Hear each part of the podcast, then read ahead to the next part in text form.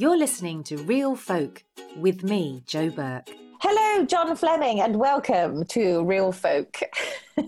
real, real Folk in cyberspace. Real Folk in cyberspace. This is a Zoom Real Folk, not a Custard HQ one, uh, yeah. not a pub garden or a hotel garden. Uh, it's it's a Zoom one. So apologies if there's any inning and outing. Real uh, Folk. Exactly. So I'll be honest. Let's be honest with our listener. Um, we did do this in. Sorry. Who are you? exactly. So we did. John and I actually uh, tried to record this last week uh, in a hotel, and the pub garden was so noisy that when I got home, the recording was irretrievable, really. Um, and it was also very, very windy. It's very gusty, wasn't it, John? Yeah, um, I was very windy. So I'll share the picture. We've got a lovely picture of the two of us in there. But uh, so this, yeah, this actual interview is uh, taking place via the medium of Zoom. So um, I wanted to start with, um, you know, you you've just been up to Edinburgh, which didn't have the festival. So um, how did you how did you find that? Because that's probably the first year you've been up in August without a festival taking part. Just got on the train, went off. There it was at the end. it was okay. Uh, I've been going up to Edinburgh since I was about an embryo, maybe, because uh, my, my father had a very rich aunt who lived in Edinburgh. And so obviously, every year we went up to see her and show our, our love and concern for her. She never left us any money, but, know. Uh, and so I've been going up to Edinburgh every year since uh, I really, since seriously, since I was an embryo. Uh, and I started going to the, the film festival in like, the earlier mid 70s because I'm that old in my mid to late seventies, uh, and uh, then the the fringe fringe in the eighties, and then I sort of discovered the comedy fringe in the mid mid eighties, uh, and I've been going up ever since then. Ever since then. Edinburgh, Edinburgh felt like uh, so. I, I, know what an ordinary Edinburgh feels like without the fringe. So it felt like an ordinary Edinburgh without the fringe, uh, and with fewer tourists because, of course, international travel's gone down. So exactly. Uh, it was just Edinburgh, really. Very nice, quieter. And you, you're a um, people might not gather because the accent is is minimal, um, if there at all. You are actually Scottish by. I am. By what? By, by hell. by Jove. um, but um, was it Morningside? Were you born? No, where were you born? If only I could be born in Morningside, somewhere posh like that. No, I was born in Campbeltown, which is a fishing town on the west coast of Scotland, and then we moved to uh, Ab- Ab- until I was three, and then when we was when I was three, not when we were three, when I was three, uh, we moved to Aberdeen, which is a fishing town in the northeast of Scotland, and then when I was eight, I moved down to Ilford in Essex, uh, which is theoretically in Essex, but actually in East London. It's a sort of spit out of East London, which is very down market. So uh, yeah. So what was the, that? Must have been a culture shock. Uh, a culture, uh, have you been to Ilford? Good one. Yeah, yeah. it wasn't even Ilford. It was Seven Kings, which is part of Ilford. It's just a, the lower part of Ilford. Uh, not not a culture shock, I don't think. At least we're all British and all that. Um, uh, the accents were a bit odd, but then my accent was a bit odd too. I came yeah. from Aberdeen.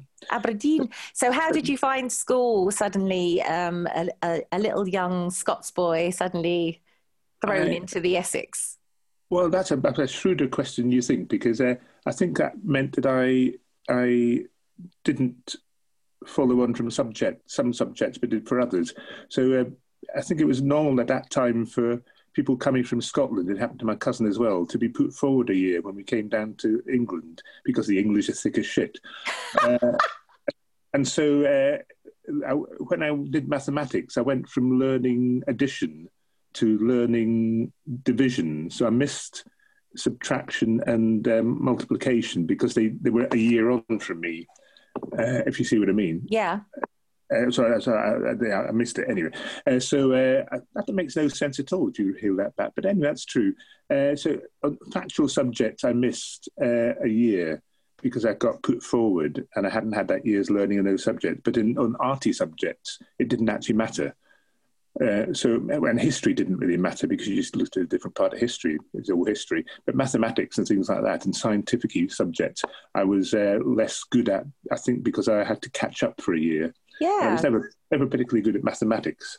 Uh, it just didn't add up. Yeah. Me either. And that's not from missing a year. I was at all the years.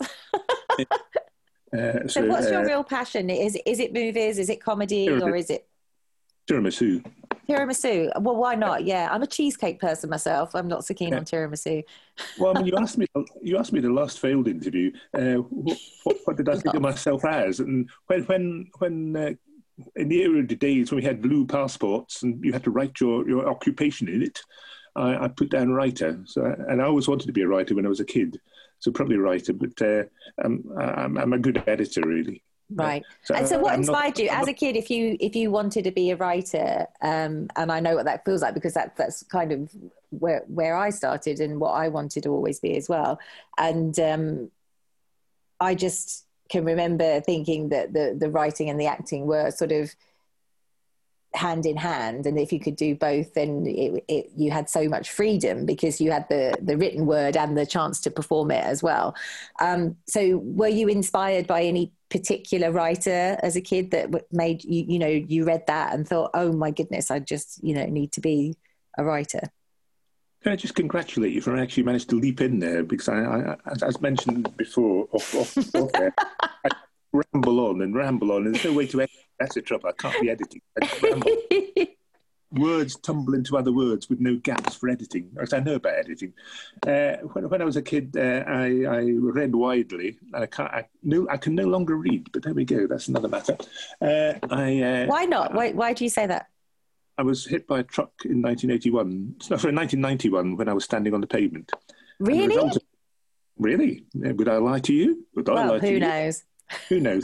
uh, but, but getting back to childhood. Uh, I no, was, I want uh, to hear about the truck. How did you get hit by a truck, John? I didn't know that. I, I was going down to. Uh, it was a Saturday, and it was. Uh, it must have been about eleven forty-five or something, because I was going down to the post box to post a letter before the 10, the 12 o'clock delivery to someone I'd met at Anglia Television. Uh, I was no longer at Anglia Television. Uh, and so I was rushing down to do the uh, the post box, and I was standing perfectly legally and perfectly politely on the on the pavement. And this this uh, cab uh, of, of, a lorry came round past me from the right. Uh, and I, I don't remember this. This is what happened, but I don't remember it. I don't remember anything ever. I, I turned around to, to see when it would be clear, and I've turned into the overhang. If you can imagine the the, the, the, the cab, and then the, the, the, rectangular truck behind it is wider than the cab. Yes. So I turned into the corner of the, the metal uh, steel uh, uh, truck itself, and I, I got thrown backwards. Uh, my collarbone, well, no, my, my, yeah, my collarbone was bru- was uh, pulverized in three places. Oh. Uh, one of them on the, on the pavement, uh, and uh, I fell backwards. And as I fell backwards, uh, there was a, a, low wall of about nine inches high, or, uh, uh, yeah, nine inches high, with a sharp edge. And as I fell back, the back of my head hit the corner of the the wall. So my shoulder was hit by the truck with a sharp edge. My my back of my head was hit by the sharp edge of the wall, and so I got concussion. Uh, well, and I was also bashed around, mm. and and basically, I, the hospital was inefficient, and I was never treated properly after I was thrown out of hospital after a week. Uh, and so I, I, got concussion for about nine months or something. Uh, it was drifting. I used to think I was okay, then I wasn't. I was okay, then I wasn't. But it was the concussion. Uh, and uh, uh, I used to come home. Uh, I, I, could work. I, when I came home from work, I would sort of sit in front of the TV and and watch it. Just I wasn't. I wasn't really taking anything in. If I tried to read a newspaper column, uh, I get about one one paragraph in, and it, it, was as if my my mind would go out of focus. I couldn't uh, mentally focus. I could visually focus, but I couldn't mentally focus on what was on the page, and therefore I couldn't comprehend what was on the page. So it was like a flashback to senility, which I've now oh reached. Oh my goodness! Uh, and so that's, that's never really gone. So I can't read books anymore. I can write books, but I can't read them. Oh. And I can write books, I think, because you write books on a, a small computer screen, uh, and there's a limited num there's a limited amount of visual information coming into your brain. Now, I, I in theory, I should be able to read Kindles and things like, like that, but I've never really particularly tried. But I can't read a book if I. It, it's probably mental. If I if I pick up a book and it's got 395 pages, I can get a certain amount. I'm getting two or three pages in, but then it was if my mind again goes into defocus mode and I can't read it. So interesting. That's that that that must have been a really awful thing for somebody that makes their living writing and and it's their passion. I've written a book with Martin Scorsese. Never met him. Uh, Have you really? Well, we, we, we, it was a, uh, Anatomy of the Movies, and I, I was there to write about uh, science fiction because I wrote about science fiction for magazines, and he, he wrote about producing movies, and uh, who else was in? Uh, it was Donald Sutherland about acting, and all, all top top people. Amazing. Right. So, did you meet all those guys and collaborate, no, or did you all just no, do your own bits? No, no. So, so uh, David Pirie, who was uh, film ed- film editor of the of Time Out, uh, just got in touch with all these people, and they all did it for him. Uh, and I was supposed to do science fiction, but then then the the bloke who was supposed to do stunting uh, discovered he couldn't really write the the chapter. He, had the information, so he gave me the, the rough things he was going to do, and then I, I half I put those into order and half wrote my own chapter. And then uh, David Pirie didn't have time to do some other chapter, and I did a third chapter. So I did three chapters. So, uh, so and what's that book called? Martin Scorsese, lazy bastard. one chapter, me three chapters, no problem. Uh, Anatomy of the Movies, out of print. It was published by, rather strangely, it was published by W. H. Smith in this country, and it really? was published by, and it was published by Macmillan in North America. Yeah. Oh, interesting. It's a very good book. Yeah, Although, that's what I was thinking. It sounds really good obviously my, my chapter on science fiction obviously it's the best. no, out of date because I was saying things like, well, no one values science fiction anymore. a, few late, a couple of years later or something, Star Wars came along. Oh, changed everything. Changed yeah, yeah. everything. Well, that's going amazing. Back, yeah, going back to your original question, uh, when, when, I was a kid, I used to read widely. Uh, I admired uh, George Orwell. I admired because George Orwell was a very clear writer. He's an immensely vivid writer. Yeah. Now, 1984 is, is, shit because it's an awful novel because this, the, the female character is rubbish and the male character is pretty rubbish. But it's a great book. It's a wonderful book. A wonderful, wonderful book. But because it's very clear, and the best thing about it is the appendix is wonderful about about newspeak the language. But he and I always wanted to be as good, a, as clear a writer, as clear a writer as George Orwell. Uh, and then when I was at college at the Regent Street Poly, uh, one of the things we had to do was, was English, and we had to. That, that's irrelevant. One of the, one of the things we had to do at the end of I think the first term or the second term was we had to create something. So it could be an album of songs, it could be a book of poetry, it could be a novel, it could be whatever. And I, I decided to write the novel.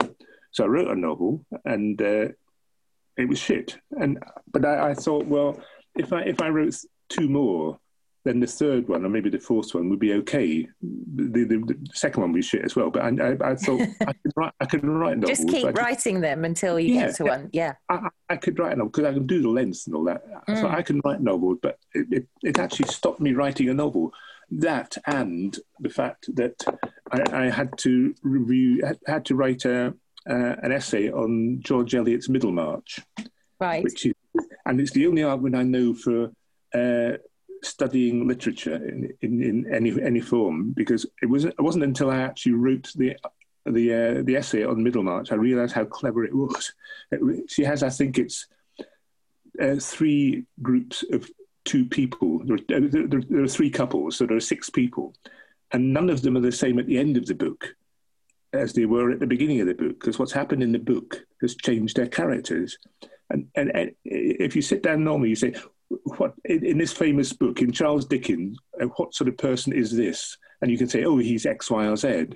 In Middlemarch, you can't say that because the beginning, the person at the beginning is a different There's psychological character progression. progression. Again, and I thought, I'll never write a better book than that. Bloody hell! but it was most, it was mostly the fact I, I, I, I thought. Uh, I don't know. I, would got the it, got, it had to my the bee out of my bonnet or something. I thought, well, I've done it. I've, I've written a novel. It was shit, but I, I'm, I'm not. Yeah, I don't. I, I, don't feel the urge to write. I don't. I don't. I don't need to prove to myself that I can write a novel. I think I can write a novel. So that that's egocentric, but you know. Well, uh, it isn't. I mean, and I think um, I mean, I knew it was shit, and I knew the next one would be shit, and possibly a third one. But I, I, knew I could, at some point, write a decent novel.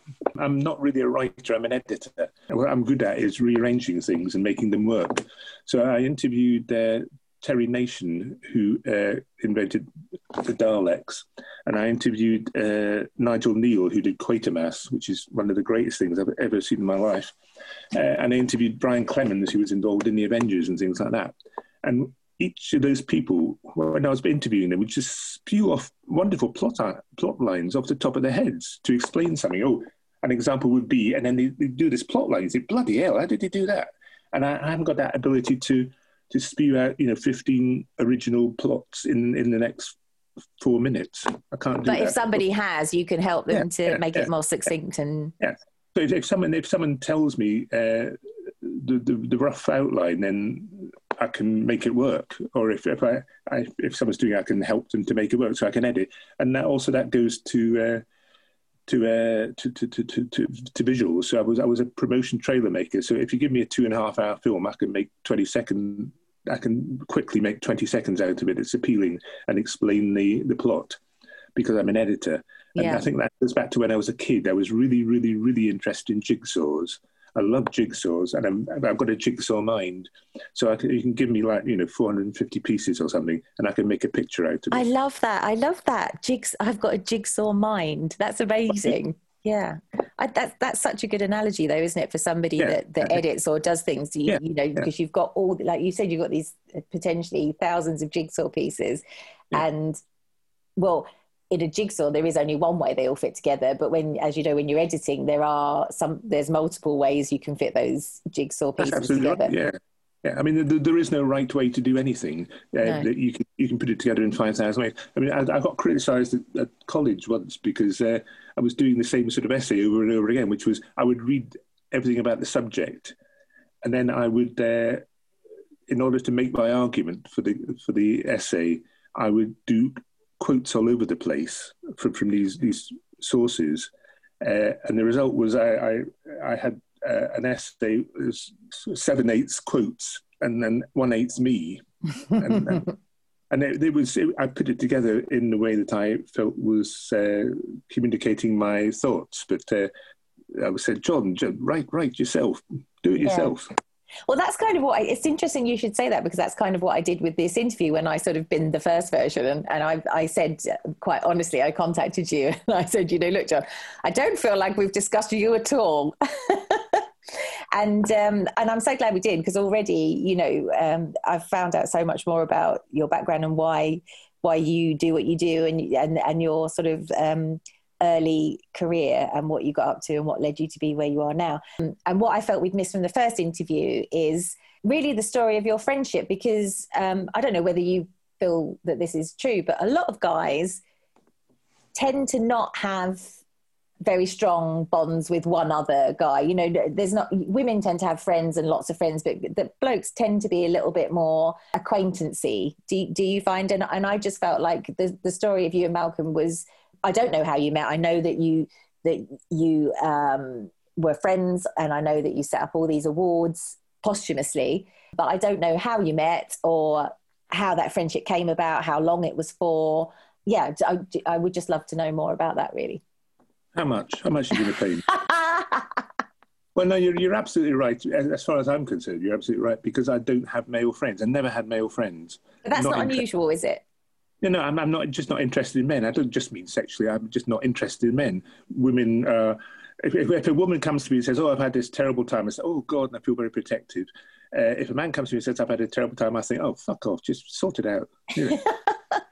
and so I've, I've, I've never, I never. Well, also I don't drink, but uh, I, I don't bond with men particularly. So I never bonded with Malcolm, not because he was him, he's very nice, but you know, uh, I just don't bond with men. So oh, oh, I would say I've got four, four friends, five friends, arguably, uh, and they're all women because I'm just not interested in men psychologically. And has that always been the case? Uh, yes, I mean, I, I might have gone back to childhood where um, uh, when I came down to Ilford, uh, I was eight years old, and uh, that's halfway through the primary school.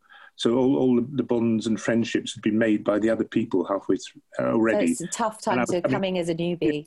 Yeah, and and so I, I wasn't bullied or anything, but uh, but it, meant that uh, I wasn't making friends from the start, and Yeah. also geographically, no one lived near me. So I had I had little chums in school, but no one lived near me from from my year or my class, so I, I didn't meet them out of school really, uh, and so that probably I'm probably quite gregarious, but I wasn't in primary school or, or secondary school because again that was geographical thing. Uh, because it was the and it was again it was a boys' school in, in secondary uh, probably more solitary than gregarious. Whereas Uh, uh, naturally I'm probably more gregarious than solitary. And it's interesting that. that you went to, to boys' schools because usually guys that you that, that went to, or actually women as well, if you've been to a single sex school, actually whatever you know if it's a girls school you tend to feel awkward around men and and vice versa so i find it interesting that you had a a male school upbringing and and yet your preference is for for female friends usually it's it's the other way round when you speak to people that they, they normally feel more comfortable in in what was their old school environment basically. I, I don't know. I mean i think i think i'm just interested more in talking with women and talking with men. Uh, and it's possibly because men are more simple. Well janey godley the comedian, scottish comedian uh, had had some line in one of her shows something, something to the effect of uh, the difference between men and women was was like if if if, if a man's emotions and man's thoughts and so on were like a light switch. You switched them on, you switched them off. A woman is like a Rubik's cube. That's such a good analogy. Yeah, yeah. And uh, I think there's a lot of truth in that, and therefore. Uh, men are not as interesting to me as women, although it would have been better if I was interested in more simple people, maybe. Uh, so there you go. You're listening to Real Folk with me, Joe Burke. This would ordinarily be an advertising break, but as I don't yet have an advertiser, why not check out standingoncustard.com, where you can buy all four of my children's books, plus my adult comedy book about online dating, all delivered free and signed by me. Standingoncustard.com. Back to the show. Uh, so Malcolm, so Malcolm, I met Malcolm. We couldn't quite remember how we met uh, when no, we couldn't remember when we met. Uh, I, was doing uh, either Game for a Laugh or Surprise Surprise for London Weekend, which were real people shows. And uh, from from Tiswas days, I got typed as Finding Bizarre Acts, and they were usually sort of bizarre, real people acts. So some some bloke with no life in the middle of nowhere in the provinces, and to keep himself sane, he did wild things. Anyway, uh, so I, I, was I was Mr. Eccentric, and so uh, inevitably in the mid in 85, 86 round about then, I had a game for a laugh, a surprise, surprise. Uh, I went to see Malcolm uh, at the tunnel because he ran the Tunnel Palladium, which was a club in uh, in Dartford but uh, also he managed and uh, mentored and uh, uh, advised all sorts of comics. And I went to see him for I think a couple of acts that he had. I can't remember who they were.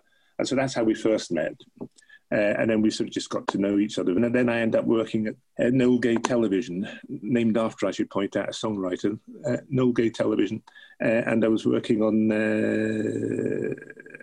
I, was, I, was, I had an interview to to be uh, employed in the light entertainment department. BSB, the precursor of B Sky different company. And usually, and usually I got it because I, I, usually didn't get interviews because I, I, you can hear how I'm, I'm, not someone you would employ. If you, if you hear me talking, you wouldn't employ me.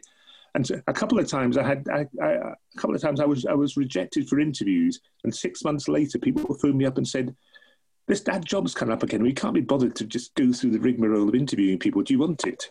So, uh, so I got it through not not getting the job. Anyway, so I, I got this job at Gay Television as an associate producer, uh, and I, I'd also already booked a very expensive holiday somewhere in the Far East, and I said, I, mm, I don't, I don't really feel like I can't I can cancel this holiday. And he said, okay, okay, that's, that's fine. So you can start afterwards. And uh, when I told this to Malcolm, he said, oh, fuck it, I could do that. I could do your job. And I said, don't be stupid, Malcolm. You'll never come in at time. You, just, you, just, you never come in at nine o'clock and leave at six o'clock.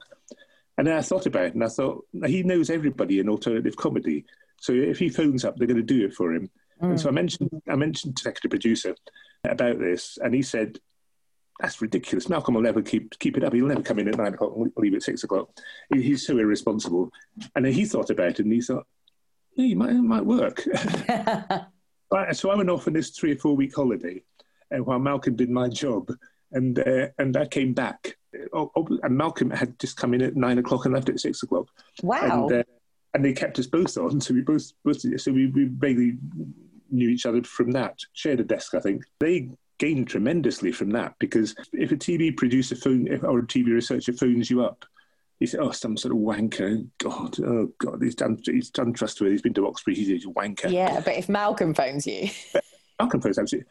Oh, oh no, no. If, if one of the producers or researchers phones you up and says, "I work for Gay Television," at that point, they would think, "Hold on, that's the company Malcolm works for. They must be okay." Uh, or if Malcolm phoned them up, they'd do it. Uh, yeah. So, so the, the company got kudos out of it because uh, Malcolm had actually was actually working for them. So, so, so it was run by it was run by real people. It was perceived to be obviously because Malcolm yeah, was a very yeah. real character, and uh, yeah. like you say, it wasn't considered to be like a footlights Cambridge Oxford kind of business. I mean, it was, of course, but yeah, it wasn't thought to be. But it wasn't perceived to be. Yeah, that's what I was saying. Yeah, so that's really interesting.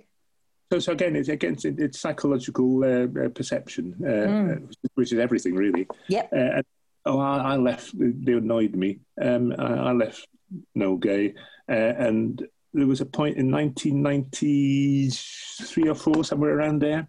Malcolm phoned me up. We weren't working together. Malcolm phoned me up and said, "Oh, oi, uh, I've got I've got this contract to run my autobiography. I can't do it. You have to fucking do it." And I said, he said 50-50. I'll give you 50-50 to write my autobiography. And I said, that would be ridiculous. You can write your own autobiography. I'll just nudge you occasionally. So I, I said 90, 90, 10. You, you take 90, I'll take 10.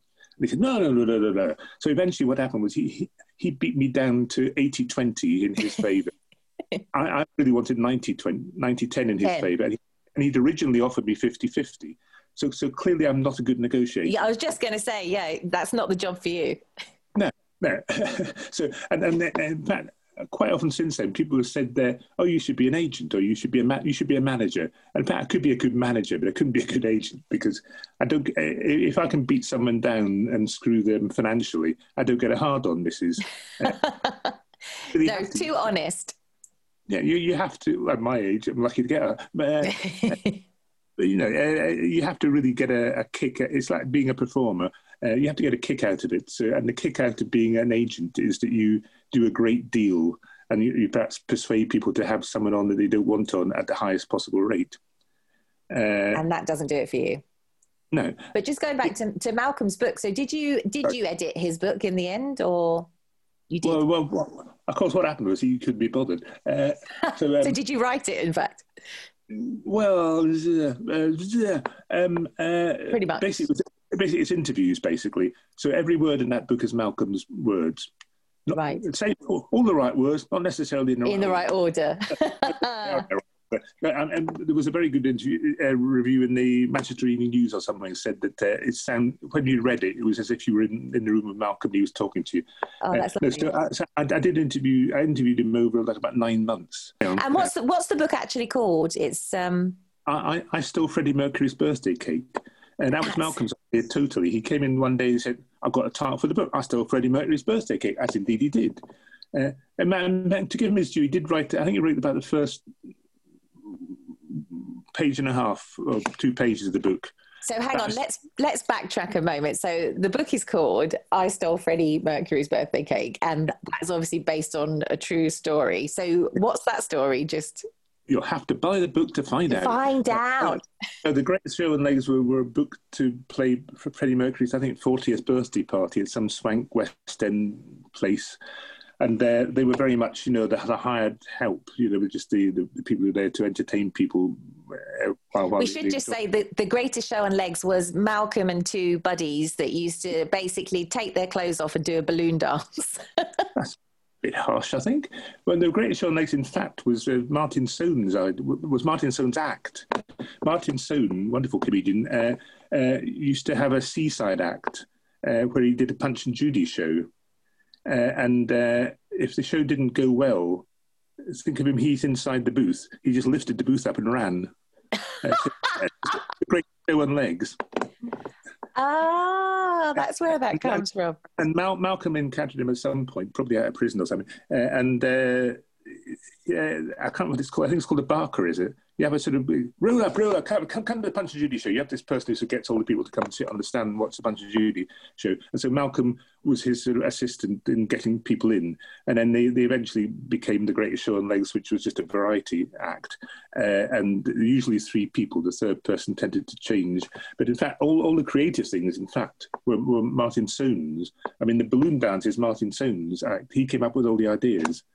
Uh, uh, and there are also the, the, the, the, red sparrows, which is you have men running around with sticks in their hand and little sparrows, red sparrows on the end, and they're doing the, the routines of the the red RAF. arrows.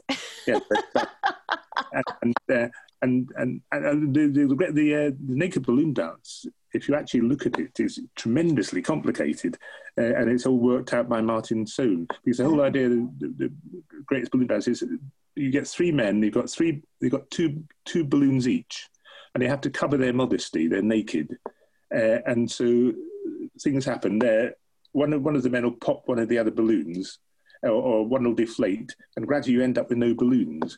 But at no point do you actually ever see the naughty bits. It's very clever. It's it is hilarious. It must be yeah. on YouTube somewhere, surely. I reckon.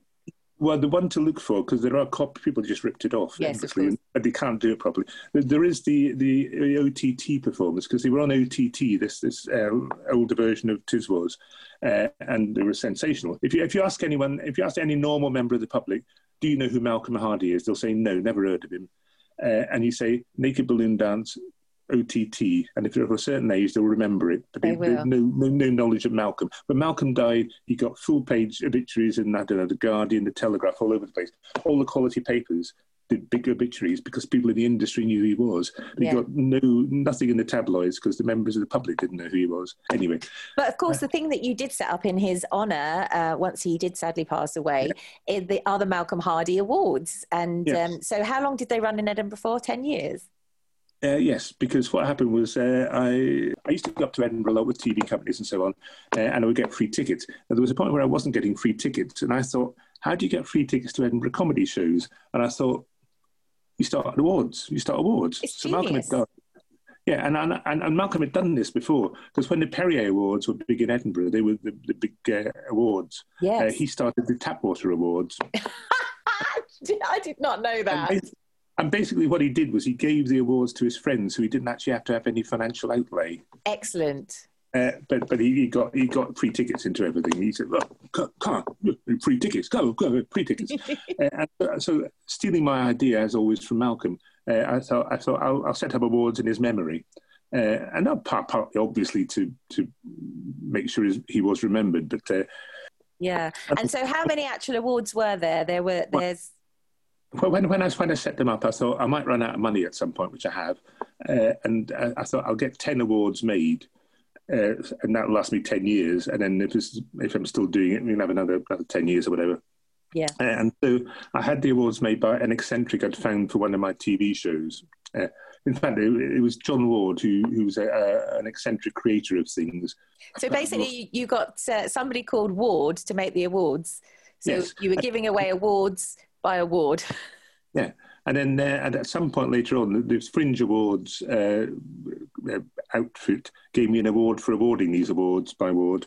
Excellent. Well, you can't get better than that, can you? Mm. So there, were, there, was originally one award, which yeah, was, was one award. Hardee.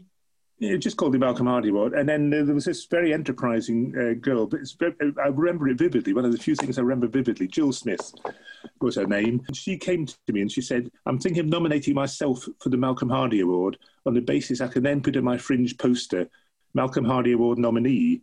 I think Malcolm would, would have approved. And I thought, yeah, he certainly would have approved. It's a great, a great idea. And I thought, well, we better give her an award, otherwise she's going to give herself an award. So we might as well get in there first. And so we, we gave her an award for this brilliant idea, and I, I, made up the idea of a Cunning Stunt Award. So she got the very first Cunning Stunt Award, uh, which I think was in 2009, although it was for 2008. There was some reason, but I can't really remember. Uh, but, but that uh, is a real ge- that's a stroke of genius, isn't it? So just say, you know, I'm just going to uh, basically nominate myself. yeah. and then it meant it meant that you went ahead and created a whole genre of awards yeah, for her. Yeah. in the whole of the Edinburgh, the Edinburgh Fringe is a lie because they have all these posters, all these quotes on, which are for, the, for re- reviews of quotes of the previous year's shows. Um, Sometimes seven years ago show, whatever. So Yeah. the whole of the Edinburgh Fringe is just, just bullshit uh, on, the, on that sort of front. So it was a brilliant idea. It epitomised the Edinburgh Fringe. And Malcolm would have, if he'd thought of it, he would have done it as well. Yeah, he'd have loved it. And so, so then there came into being the, uh, the Malcolm Hardee Award and the Cunning Stunt Award. And then, and I thought, well, the, Cunning, the Malcolm Hardee Award had better be called something else. It was the Malcolm Hardee Award for comic originality. It was then called, and then so then there were two awards. And then after a few years, I sat down and looked at the awards winners for previous years, and I thought, no one's heard of these people. Uh, in, in ten years' time, they're going to sit down, look at these awards, and not have heard of them. Because in order to get a Malcolm Hardee uh, Comic Originality Award, you have to be severely weird. I mean, it has to be a real originality Yeah. and real originality and weirdness of a kind that would get you a show at eight o'clock on a, on a Saturday night on BBC Yeah. One. But then it's by their nature, they're not mainstream, are they? So, yeah, yeah. So by, by definition, these acts are not mainstream, and therefore, in ten years' time, the average punter, who admittedly doesn't know who Malcolm Hardee is anyway, uh, wouldn't know who these people are. I thought, how do I get famous names in ten years' time on, on a list when people look back on them, and therefore get a bit of uh, kudos. That's the very word. What a fine word it is too, and it's my word now. uh, and so I thought, well, if you do the act, the act most likely to win a million quid award, I thought. Obviously, a million quid is obviously in, in, in Malcolm's area. It's not a million pounds, a million quid. Oh no, it's the most likely to make a million quid as opposed to win a million quid. Is the most likely to make a million quid? I mean, Trevor Noah was was a winner, who's now got his own chat show in America. Well, he's incredible, isn't he? Yeah, and and uh, the, the first one was uh, no, it wasn't. No, Bo Burnham we had early on, uh, and we had a funny feeling Bo Burnham, who's an internet sensation, might actually have been a millionaire. Already, ha- already been a never- millionaire. we were never too sure. Yeah, we never. it was a, it was a severe possibility. We also had uh, Benet Brandreth, uh, who's the son of uh, Gyles. Thing Gyles. Gyles. Yeah, Yeah. And he, he he's a lawyer, and he's in some very specialist thing. I can't remember what it is. I think it's something like copyright law or something. And we thought he's going to be a millionaire just out, out of being a lawyer. So even if he doesn't continue being a stand-up comic, he's going to be a millionaire. I Uh, love the so- ambiguity. It's brilliant. It's so yeah. good. But one of the best awards was uh, Ellis and Rose was an act.